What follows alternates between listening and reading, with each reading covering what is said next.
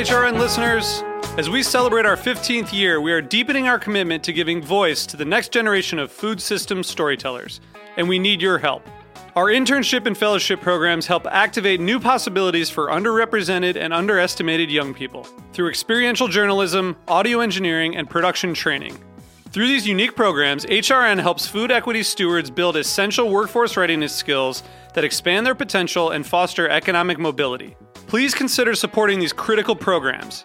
And with a minimum donation, you can be entered to win a dinner for two at an amazing restaurant in one of eight cities and tickets to a concert at a great venue in one of those cities. We have incredible partners across the country who have donated, as they also share our passion for helping to educate the next generation of food systems storytellers.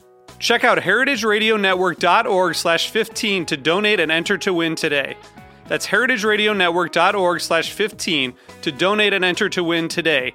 And make sure you donate before March 31st. Thank you. This episode is brought to you by Wisconsin Cheese. The great state of Wisconsin is home to the only master cheesemaking program outside of Switzerland. Learn more about Wisconsin's cheesemaking history at wisconsincheese.com. You're listening to Heritage Radio Network. We're a member supported podcast network broadcasting over 35 shows live from Bushwick, Brooklyn. This year, we're celebrating 10 years of food radio.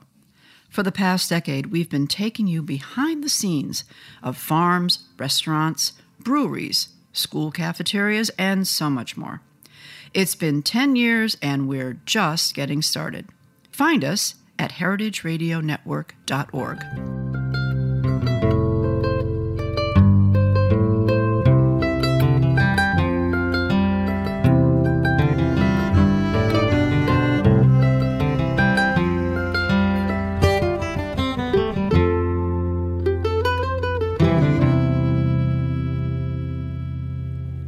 Hello, this is Lisa Held coming to you live from Full Service Radio at the Line Hotel in Adams Morgan, Washington, D.C.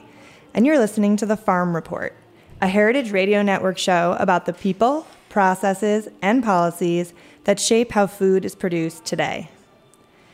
So, last week we were talking about really big international issues related to agriculture and the environment. If you didn't listen, it was a really timely episode. My guests had so much valuable information to share. So definitely go back and listen to that one. But today I'm really glad that we get to shift gears a little bit and focus in on positive stories of individual farmers doing what they do day after day, digging in the dirt and all the other stuff. My guest is Mary Ackley, farmer and founder of Little Wild Things, a farm that grows microgreens, shoots, and edible flowers in Washington, D.C. Mary, welcome to the show. Hi, thank you so much for having me.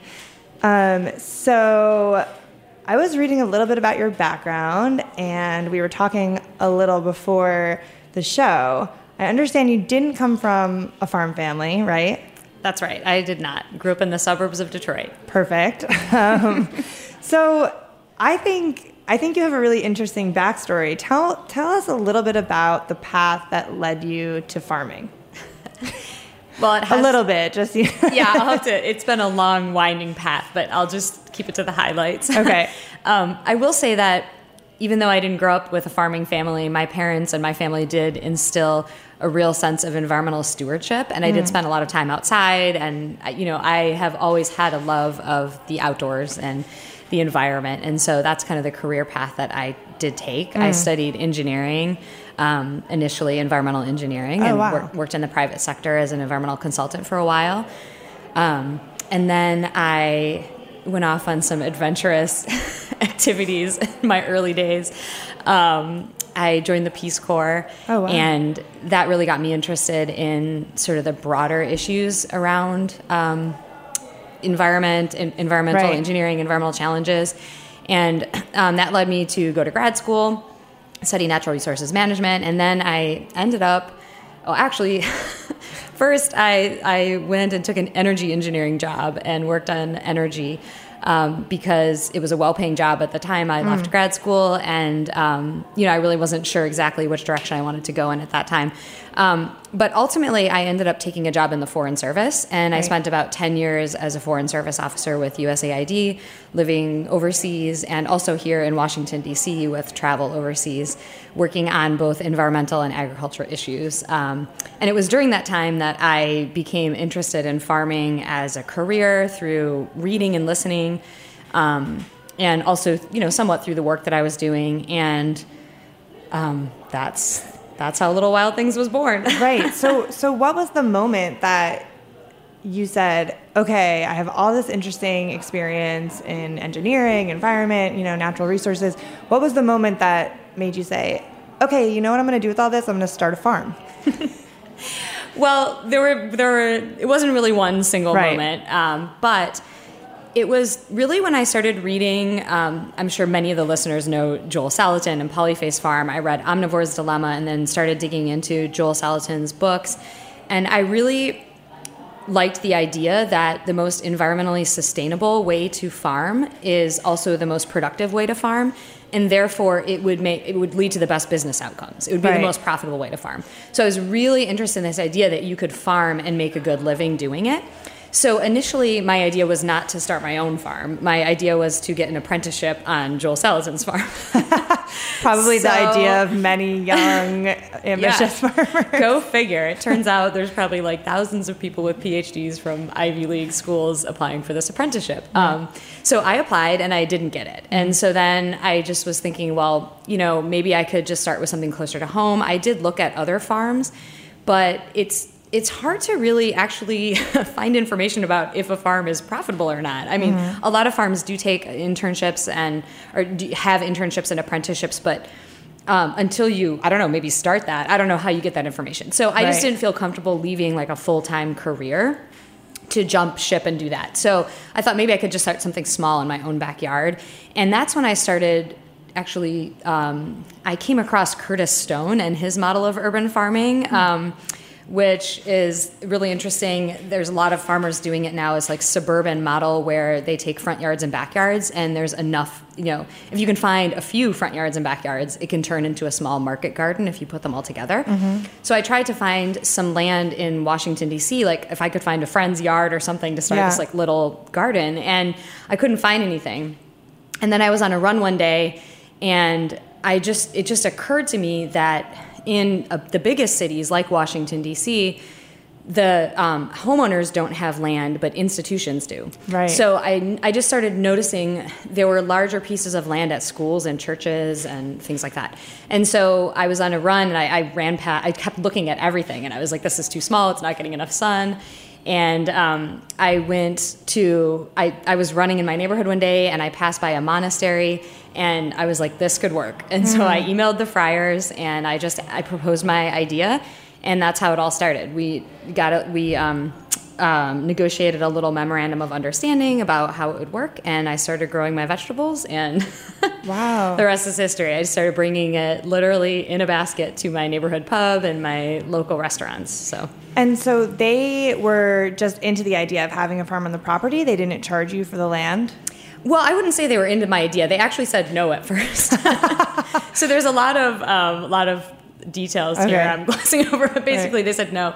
So persistence pays off. I had initially been thinking of the using the front yard because that's all I saw. Right. And they were like, no, that's going to be too public. But we do have this little space in the backyard where one of the friars had for many years been tending a small garden. And meanwhile, it's like December in Washington D.C. and I. You know, having a hard time envisioning this, and I was thinking they probably were talking about like some raised beds or something, and it wouldn't work. But I figured I'll just go anyways and just see. And so, lo and behold, you know, I went over there and we walked. They led me down behind the monastery into the back, and there was this well, at the time it was very overgrown and it was like the middle of winter, so it was hard to see, but it was like a quarter of an acre fenced in place that was a garden, had been a garden. And so um, I thought this could work. And, Right. and I just, um, they weren't really interested in money. I mean, I don't think Yeah. they ever thought it would like turn into much. So, but they did like the idea of a young entrepreneur coming in and trying to do something good with the land. And I told them they wouldn't have to maintain it, and I would give them some produce in exchange. Right. So that's what we started. Now, of course, we try to give back a lot more, and we do donate weekly to a local homeless shelter called So Others Might Eat in the neighborhood, and then also to the monastery. So we try to do more as we have more. Right. And so that's where the farm started at the plot behind the monastery. Mm-hmm. Um, and how many locations are there now? So we still have that monastery plot. That's Okay. a major part of our operations. We just have that, and then our indoor location where we grow our microgreens. Interesting. And what made you want to transition to doing indoor if you started with this outdoor plot? Yeah. So um, it wasn't necessarily that I wanted to. I always wanted to farm outside in a more traditional sense, but I also want again one was aiming to make a living and have a profitable profitable business, and so um, the microgreens just made sense because I knew that they had a shorter growing cycle, so I could grow a lot of them in a small space and I had a market for them. I grew some microgreens as a challenge to myself for my first event, which was this thing in DC called Rooting DC. It's just a little like sustainable agriculture. It's not. It's actually not little. It's a sustainable agriculture um, sort of conference for gardeners and farmers. And so I went to that and I figured I could grow some microgreens for this. I'd never grown them before. I could sell them. So I did that and I sold out within like the first hour. And I met my first customer, which is Chaia Tacos, who is one of our you know best customers to this day and they've since expanded from farmers markets to a brick and mortar store in Georgetown and now another one in Chinatown. So we've kind of grown together, another woman owned business. But um, all of that's to say that microgreens a lot, made a lot of sense from that perspective. And another really important point is that I made a what I now realize was a strategic decision at the time. I don't know that I thought of it that way, but um, obviously I didn't have much farming experience. So when I first started growing all these crops, I messed them up a lot. And so I would make mistakes and I would run into problems. And then, you know, I'd realize, well, I can't grow this again until next year. Or, you know, I'd have two chances to grow it in a year, maybe three. And so it was just like a slow learning process. And it just occurred to me that the shorter days to maturity, the more learning opportunities I would have. And so I could become an expert quicker. And so I went to shortest days of maturity for basically everything. Hmm. And that's how I ended up really focusing on the microgreens. We did do salad green, we kept salad greens for a really long time, but then we made a unique shoot salad out of our microgreen products, which we could get a higher price for and, you know, was again, I mean, I think it's really flavorful and unique, but um, yeah, so, you know, a year later, I was an expert in all things microgreens, every variety, every potential problem, uh, you know, everything that could happen in their growth cycle. Yeah. So that was a really good decision. Yeah. So were, was all of the learning just kind of hands-on, learn as you go from your mistakes, or did you do any like formal training for farming? no formal training. Nothing. Um, I trained myself a lot though, and I got a lot of great ideas from other farmers. So I really used a lot of information from. Um, like I mean, I would literally just look things up on, on YouTube, and this um, this guy Curtis Stone, who I mentioned earlier, has a farm called Green City Acres, and at that time it was like one of the only farms I could find using that model.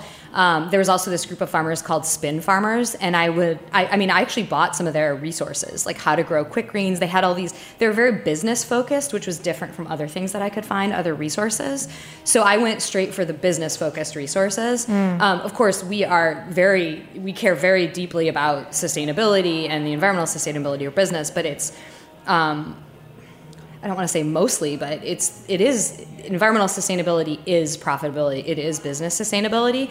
So it, the two are not not separate in my mind. Right. Um, so I just went for the most business focused resources, and that's how I learned. A lot of YouTube videos and just a lot of trial and error, just figuring things out on my own. Really. Right. Um, and what does the growing system look like that you're using?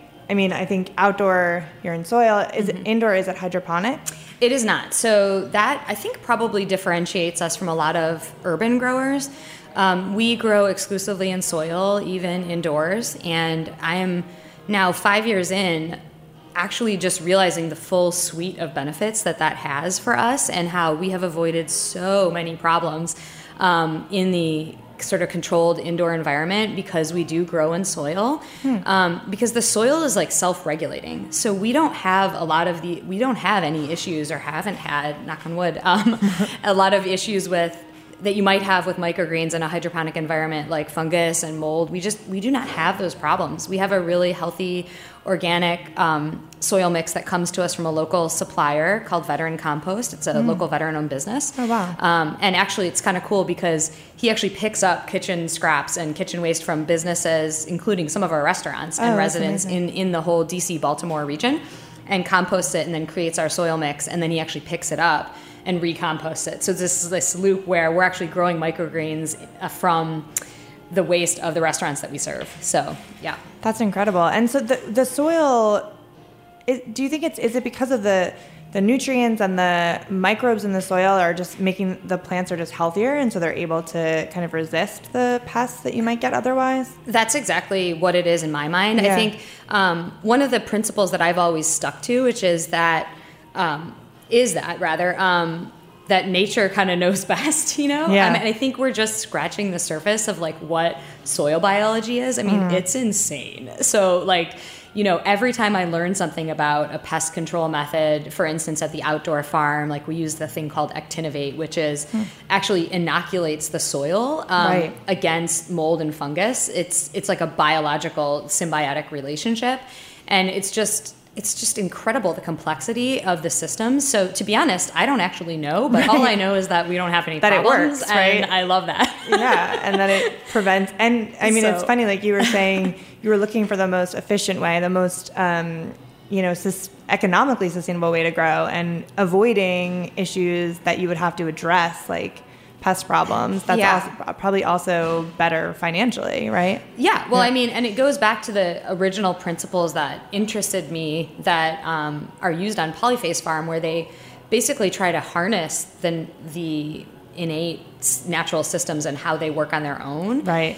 So um, you're not battling against it, but you're actually using them. I, I wouldn't say that we're that sophisticated. I mean, we're we're not using animal systems and all these other kind of integrations, but we, for what it's worth, I, I have always just felt that, and I think it's it's playing out now in my experience that it's the best way to go. But then again, I you know I'm really by no means an expert in a lot of other farming methods, and I do I do really believe that we should be innovating and trying lots of different things now, especially with regard to like just farming in general, but urban farming. I, there's so much innovation going on in vertical farming, and I really do think we need to try all sorts of different systems. Really, really interesting things going on. But for us, I just do what works because it's the path of least resistance. Yeah. So.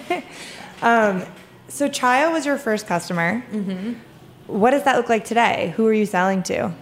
Um, we sell to about 50 restaurants in the greater Washington, D.C. area. Um, we, that, that's everything from a very small fast casual farmers market, uh, not very small fast casual, sorry, farmers markets to fast casual, fast casual chain restaurants even um, are actually have been very important clients for us because they've allowed us to scale a lot. Now fast casuals are really starting to care a lot about where their food is sourced and it, working with local producers to accomplish that. Um, but all the way up to Michelin star restaurants, um, also catering companies are really important customers for us. A lot of microgreens and edible flowers um, bakeries, and then also the general public. We do sell at the Dupont Circle Farmers Market every Sunday, and we sell um, direct online to the consumer. Um, and we also sell through one distributor in the region that allows us to reach, you know, customers, uh, you know, in Northern Virginia and in Maryland. Sounds like you're producing a lot. We are producing a lot, yeah. Do you can you quantify? Do you have a way to quantify how how much you're producing Um, yeah, at this so point? well, I do know that our farm revenue puts us in the top eight percent of farms in the country, which is a little bit crazy because we're actually a very small business. Wow. but it turns out that most farms, um, you know, the vast majority, I think seventy-six percent of farms, according to the USDA census, the most recent census, Mm-hmm. make less than fifty thousand dollars a year in revenue. So there's a very the numbers get really small after that. Um, There's probably then a but- huge gap where there's like no one, and then Yeah. the bigger farms that are yeah you know yeah. Mm-hmm. there's a huge then there's there's these huge farms that are bringing in a lot of money so we're a small business by every standard um, but we have grown a lot i think last year we produced about i want to say 6500 pounds of produce which may not sound like a lot if you're you know, a root crop farmer, but for microgreens, mm. it's a lot. And I think it was about 600,000 edible flowers. And we're going to be doing double that. We're on track to be doing double that for sure this year. Um, but that was for 2018 numbers. So. That's incredible. Wow. um, we're going to take a quick break. When we come back, more with Mary Ackley from Little Wild Things Farm.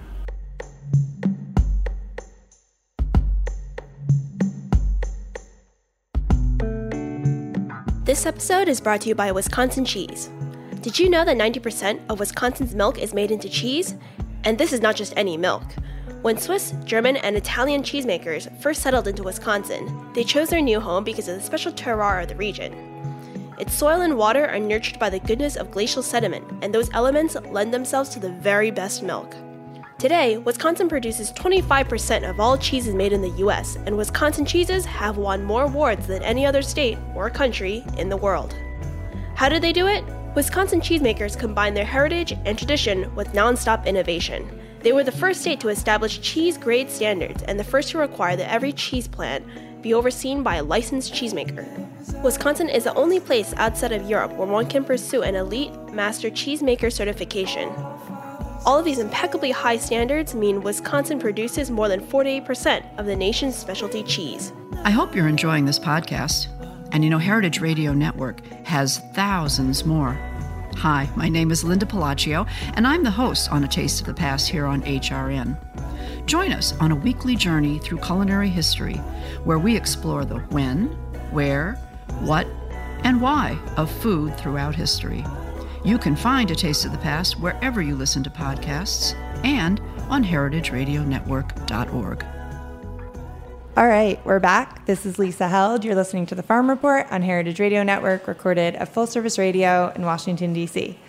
I'm here with Mary Ackley from Little Wild Things Farm. We've been talking all about growing microgreens and edible flowers in D.C. Um, we are now going to take a quick break from that conversation to do our new weekly segment, Farm Bill 5. Five minutes where we talk about the Farm Bill. So, if you listened last week, just a quick re- refresh since this is pretty new. The Farm Bill is the most important, but also most mind boggling piece of food and farming legislation in our country. And the goal of this is to help listeners better understand agricultural policy and so we're just reading the Farm Bill. So, Mary, I chose a section for you that applies to urban agriculture. Um, there are a few others that relate to grants for urban ag and other issues in the space, but we can only do one at a time, obviously. So let's hear it. All right. I'm a little bit scared, but I will do this for you. Okay. Section 12302, Urban Agriculture, Subtitle A of the Department of Agriculture Reorganization Act of 1994 as amended by Section 12202, is amended by adding at the end the following Section 222, Office of Urban Agriculture and Innovative Production. In general, the Secretary shall establish in the Department an Office of Urban Agriculture and Innovative Production. Director. The Secretary shall appoint a senior staff official to serve as the Director of the Office of Urban Agriculture and Innovative Production, referred to in this section as the Director. Mission the mission of the Office of Urban Agriculture and Innovative Production shall be to encourage and promote urban, indoor, and other emerging agricultural practices, including community gardens and farms located in urban areas, suburbs, and urban clusters, rooftop, rooftop farms, outdoor vertical production and green walls, indoor farms, greenhouses, and high tech vertical technology farms, hydroponic, aeroponic, and aquaponic farm facilities, and other innovations in agricultural production as determined by the Secretary. So. Great job. Um, it's funny because I, I feel like you looked and you were like, oh God, this is like, uh, you know, wonky. And, but the funny thing is that this week, it actually is English and you can kind of figure mm-hmm. out what it's all about. Last week, the section that I gave my guest Glenn to read was just pure gibberish. I mean, it was unintelligible. Um, so just really quickly, going to kind of talk a little bit about what it was that you read. So, the 2018 Farm Bill, for the first time, instructed the USDA to create this quote Office of Urban Agriculture and Innovative Production to encourage and promote urban agriculture in its many forms. The issue is that exactly how that office will be formed and how it will fulfill that mandate is still up in the air. It hasn't actually been established yet. Um, and the big thing to understand is this was written into the Farm Bill authorizing annual appropriations of $25 million.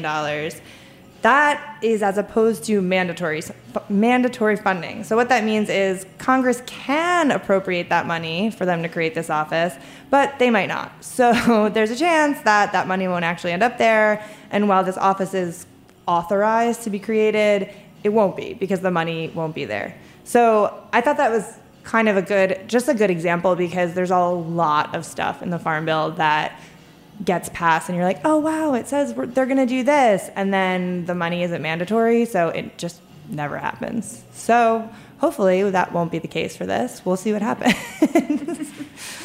um, all right, so back to our conversation about Little Wild Things. Um, actually, I think maybe given the fact that we were just talking a little bit about this Office of Urban Agriculture. Um, that might exist in the federal government. Um, I did want to ask you a little bit about urban agriculture overall in Washington, Washington mm-hmm. D.C. So you've been doing this now for five years, yep. um, and you know I'm new to this city, and we haven't on the show ever talked about urban agriculture here. Mm-hmm. So I'm curious, just can you give listeners a little bit of a sense, like what does the landscape look like? Are there a lot of people growing food within the city? I think there are, yeah. Um, uh, we're one of multiple commercial urban farms, mm. and then of course there's a you know a vi- very vibrant um, community of people who are interested in gardening and that type of scale of urban agriculture. Um, I was actually involved in helping to found one of the community gardens in my neighborhood, mm. so there's a very vibrant community around all of that. Um, there are also some educational um, nonprofit urban farms. There's Common Good City Farm. Um, there's Rooftop Farms, Uptop Acres is one that I know of. Um, there's another urban farm actually at the same location where our indoor farm is located. It's oh, wow. called Cultivate the City. It is on the roof there. Um, they have a strong, again, a strong education focus. They're very different from us. Um, so we don't compete. We are we have a great collaborative relationship, or actually we're we have, but now we're going to even launch into like a new era of that because we're located in the same facility. But um, yeah, I don't know too much about how it compares to other large cities, mm-hmm. but I do know um, that in other large cities, you know, you there are these very, very large like aeroponics and. Um, you know, um, Gotham Greens, and these other very yeah, large. New York um, has a ton. Yeah, New York, yeah. Chicago. Chicago has a lot um, too. So, to my knowledge, I don't think we have any of those operations, but I think that they will be coming. Um, and yeah. So. Yeah. Is there a community of urban farmers? Do you know a lot of the other farmers? I think yeah. so. Yeah, especially because, you know, again, luck plays into our success story too. I think I just started around the right time. Um, around the time that some of the farms that I mentioned started. So we, I guess, for lack of a better term, like have grown up together in a way. um, so definitely, I've received support from them. We've shared ideas and all of that. I think everybody is just so busy though that it makes it hard. Right. Like when you're starting and growing a business, um, it is hard to take time to, you know, also participate in the community sometimes, and that also extends to a lot of the conversations that you're having around policies and things like i wish i could be more involved in those things but the reality is i haven't had as much time as i would have liked um, we have a food policy council here in Washington D.C. and I've participated in those meetings and there's an urban agriculture group mm. within that, but I can't participate nearly as much as yeah. I would like. And you know, there's urban agriculture um, support here in Washington D.C. too, but again, I haven't accessed it as much because it's just never seems to be applicable to me at the time that I need it. And right. the timeline of a business is fast. the timeline of government is slow. So right. I just go and I do what I need to do when I need to do it. And uh, because that I don't, I have not accessed a lot of the support or resources that might be available. I just assume that there's no support and operate from that. Right. we'll hope that there is, but we won't. Yeah. um, one other thing I wanted to talk about a little bit, um, sort of for the end of the show, kind of these bigger topics. Um, you started to talk about how you decided to grow microgreens because, well, one of the reasons is that econo- the economics make a mm-hmm. lot of mm-hmm. sense, which I didn't even I hadn't thought of, but I guess that short growing, like yeah. you can grow them really quickly to maturity. Um, that makes a lot of sense to me. Um, I'm curious, you know, I, I know I've heard a lot about how they're so nutrient dense in terms of the vitamins, phytonutrients, um, but they don't really provide a lot of caloric density, right? Um, and I'm curious, so just like from a local food perspective, um, how do you think about like how microgreens fit into like feeding a local food, like a local community, and um, like what what role they can play in a person's diet? Yeah. Um, well, I think so.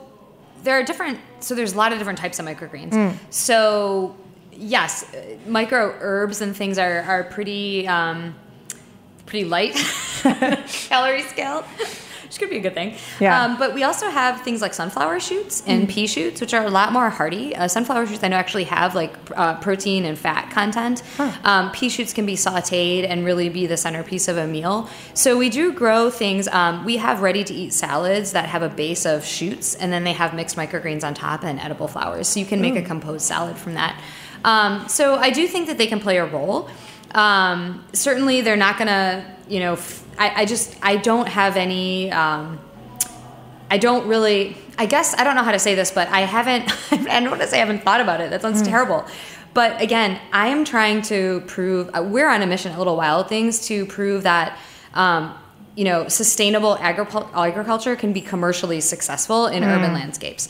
So I'm trying to make a living and trying to do that in an environmentally sustainable way. So the reality is like I can't solve every problem with the food system, and so um, I just try to provide a really beautiful, delicious product, and then I you know do let people decide whether or not they want to buy it. In Washington D.C., I mean, we have a huge market for this. I mean, I can't believe the success we've had um, at the Dupont Circle Farmers Market, for example. Like customers coming back every single day. Um, and so we do try to make our microgreens as affordable as possible because we try to produce them as efficiently as possible, again, for the best business outcome. Right. So it's all kind of like tied together in my mind. But definitely, we, we want to sell locally. I mean, that's why we are a local business. And um, we want to grow the greens as close to the customer as possible because then they'll be the freshest and the best product. So, Right. Yeah. No, it, it makes a lot of sense, and I mean, I, I think that's that's like the interesting thing is if coming at it from this idea of like not just growing the food that you're like, oh, you know what, I want to grow broccoli or I want to grow, just kind of like deciding what you want to grow based on who knows what, but deciding based on like this this will be economically viable if we grow that like that that might be a question that a lot of people aren't maybe asking enough right? And and maybe like to grow to grow local food economies maybe it does involve like shifting what what we eat the kinds of vegetables or the kind you know and and so microgreens could be part of that right? Yeah, I Um, mean, I guess I always hear, I, I heard this somewhere, but I think it's like a really common saying in business is just like find your customer first. Like, don't create your product. Like, you want to find your customer, your market, and then you you create your product to fill that. And so um, that's kind of how it worked with me. Like, we found our first customer with Chaia, and then we grew with them. Like, we scaled as they were scaling, and then we got more and more and more customers. So, like, we knew there was a market for microgreens too. That was another reason why we produce them here Right. um, because we have all these wonderful restaurants that are willing, to, willing and able to support, you know, this type of local food production. So, right what can you give us some examples of what restaurants are doing with them like different cool uses yeah. So, um, oh my God, there's so many. I wouldn't even know where to begin. Um, so, tacos. Not only Chaia, but we have another. Um, Awesome restaurant partner called Espita, um, and they use our sunflower shoots to top all kinds of um, authentic Mexican dishes. And so um, it's just beautiful, and the texture of the sunflower shoot is just so wonderful on on um, on their dishes. It's just I don't know what it is. If you've tasted, have you tasted sunflower shoots? I don't think I have. Oh, I should have have. brought some, but I I'm mean, thinking, like, oh, they're man, just so get some of these. nutty and like the texture is just so important to the taste and their um, and the experience of eating them. So they're great. Um, but we also sell, you know, wheatgrass, which is used in juice um, juice shops and juicing. Um, we sell. Oh my God, there's so many. I just don't even know where to begin. um, we have a fast casual um, Indian restaurant called Rasa that uses we have we make a special microgreen mix for them Oh, wow. um, with the flavors and colors that they want to top their dish. And so we do that for a lot of different places. We do that for Jaleo, which is um, one of Jose Andres' restaurants. By the way, they are a huge supporter of putting their you know local farms and putting their money you know where their mouth is in terms of supporting local farms and. You know, we work with all five beefsteak um, restaurants as Right. well. And so, um, you know, there's just so many. Um, another really cool use is um, masubi, the Hawaiian rice balls. Um, we have Le Masubi is this really cool um, company that sells at farmers markets, and she uses our edible flowers and microgreens to top the masubi. So, yeah. Cool. What about at the market? What do people buy? What are some of the best sellers when you're actually selling direct to consumer? Yeah, so sunflower shoots by far the Huh. number one, and then our spicy mix, which is radish, arugula, and mustard microgreens. It's just like great on sandwiches, wraps, tacos, eggs, like literally anything you can think of. Um, and we are trying to go as much as possible plastic free, single use plastic free. So we now sell everything in bulk, and people can bring their own container. Or if they don't have their own container, we give it to them in a paper bag, and then they take it home and put it in a reusable container. So we've kind of really reduced like our product mix because of that, but it seems to work fine. So we sell just the sunflower shoots, pea shoots, spicy farmer's choice, and then we kind of rotate some different um, specialty blends in there. Um, surprisingly, I would have never guessed this, but microfennel is like so popular at the market. We have like a whole following of people that just like want microfennel. If we don't bring it, then they're not going to be happy. So Who could have predicted that? That's so interesting. but also edible flowers, and then we sell a really cool product, um, cocktail kits. So we had the idea that we would put in one clamshell all the flavors that we'd use for a cocktail. So like floral, spicy, bitter, sour, and so the cocktail kits contain things like micro celery for Bloody Marys, but nasturtium for spiciness, and floral flavors, micro shungiku, which is micro edible chrysanthemum, and my so there's gosh. just yeah, there's so many cool things. The the plastic uh, aspect is really cool too. Is are you able to do that with restaurants as well? Um, some. So, um, you know, it depends on the restaurant. But for example, with Chaia, I mean, they've worked really hard to um, partner with us on this, and we we use reusable containers. We've been using that since the beginning, and now they have two you know stores, and they're getting a lot of volume of microgreens. But we still put them in these larger reusable like Rubbermaid type t- containers, and then we just pick them up every week and we wash them and we bring them back. Um, for smaller amounts it's a little harder you know if it's a customer that you're not gonna maybe isn't gonna buy every single week or something but we try as much as possible so yeah Amazing. Yeah. Um, all right, so we're gonna wrap up in a minute. Last question: What's next for Little Wild Things? well we just moved into um, i want to call it our permanent home but it's actually a seven year lease but that's still really amazing But it's new, Um, a new space. Well, it's, it's it was a repurposed space. It had been a parking garage and used as a was being used as like warehousing for. This is very interesting.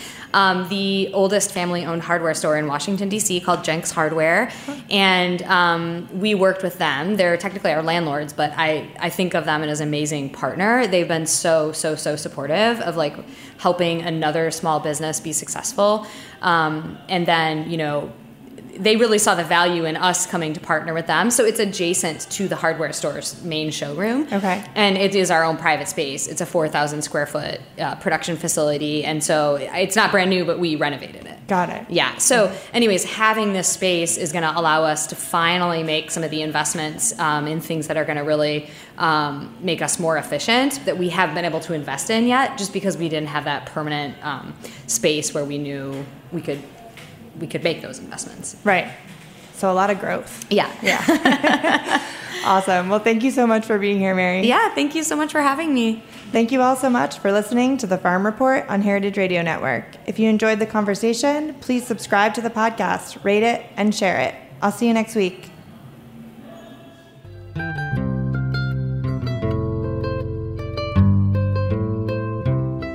This program is powered by Simplecast. Thanks for listening to Heritage Radio Network, food radio supported by you. For our freshest content, subscribe to our newsletter. Enter your email at the bottom of our website, heritageradionetwork.org. Connect with us on Instagram and Twitter at heritage underscore radio. You can also find us at facebook.com backslash Heritage Radio Network. Heritage Radio Network is a nonprofit organization driving conversations to make the world a better, fairer, more delicious place. And we couldn't do it without support from listeners like you. Want to be a part of the food world's most innovative community? Subscribe to the shows you like, tell your friends, and please join the HRN family by becoming a member. Just click on the beating heart at the top right of our homepage. Thanks for listening.